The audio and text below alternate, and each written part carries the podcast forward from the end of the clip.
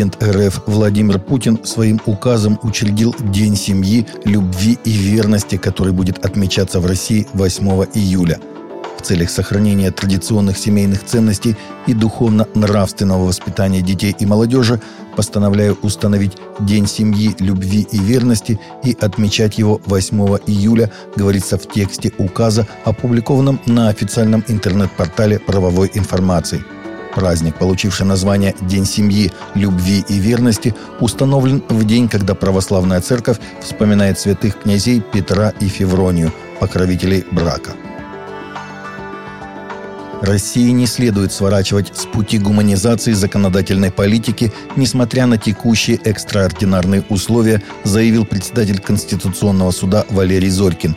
Он отметил, что дискуссия о смертной казни оживилась в связи с ситуацией о возможности применения этой меры наказания в двух соседних республиках.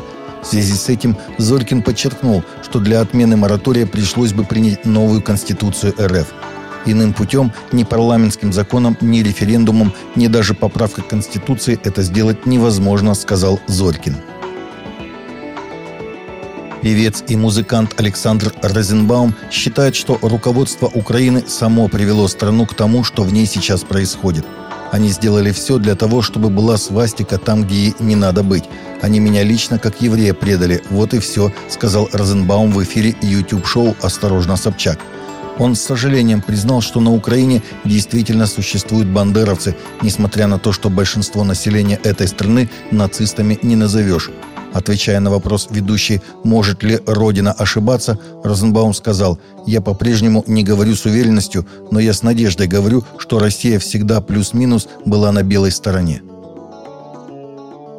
Коптская православная церковь получит подворье в Москве в рамках обмена, заявил патриарший экзарх Африки митрополит Клинский Леонид.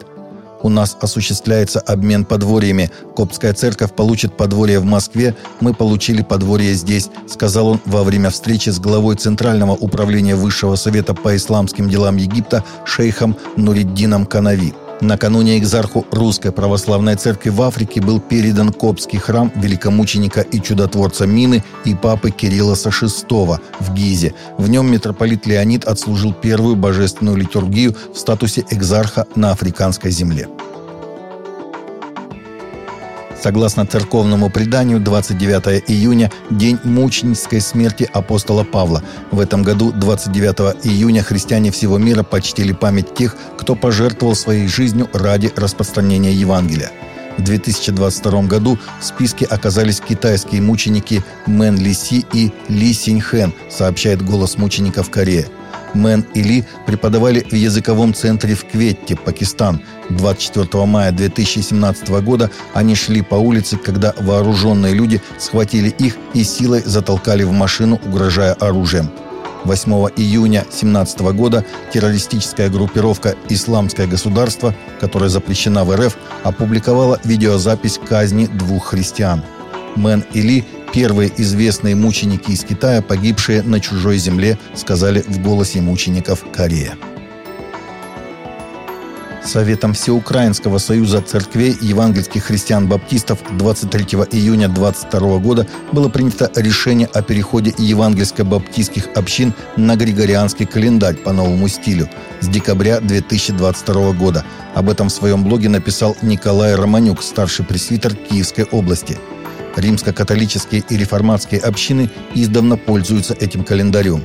Украинские законодатели в прошлом году посодействовали ему, сделав 25 декабря национальным выходным через Рождество по григорианскому стилю, написал Николай Романюк. Пензенской области прошла благотворительная акция для беженцев из Донбасса, проживающих в пункте временного размещения Леонидовка. Ее провели Церковь Божия в Пензе и Московская Церковь Благая Весть, передает портал «Светоч». ПВР «Леонидовка» – это самый большой пункт временного размещения беженцев в Пензе. Здесь проживают около тысячи человек, которые были эвакуированы из Мариуполя. Преимущественно здесь нашли свой временный дом женщины и дети, но есть и целые семьи. Люди получили продуктовые наборы и необходимые вещи, дети – подарки. Таковы наши новости на сегодня. Новости взяты из открытых источников. Всегда молитесь о полученной информации и молитесь о мире. Также смотрите наши прямые эфиры с 8 до 9 по Москве или в записи на канале YouTube.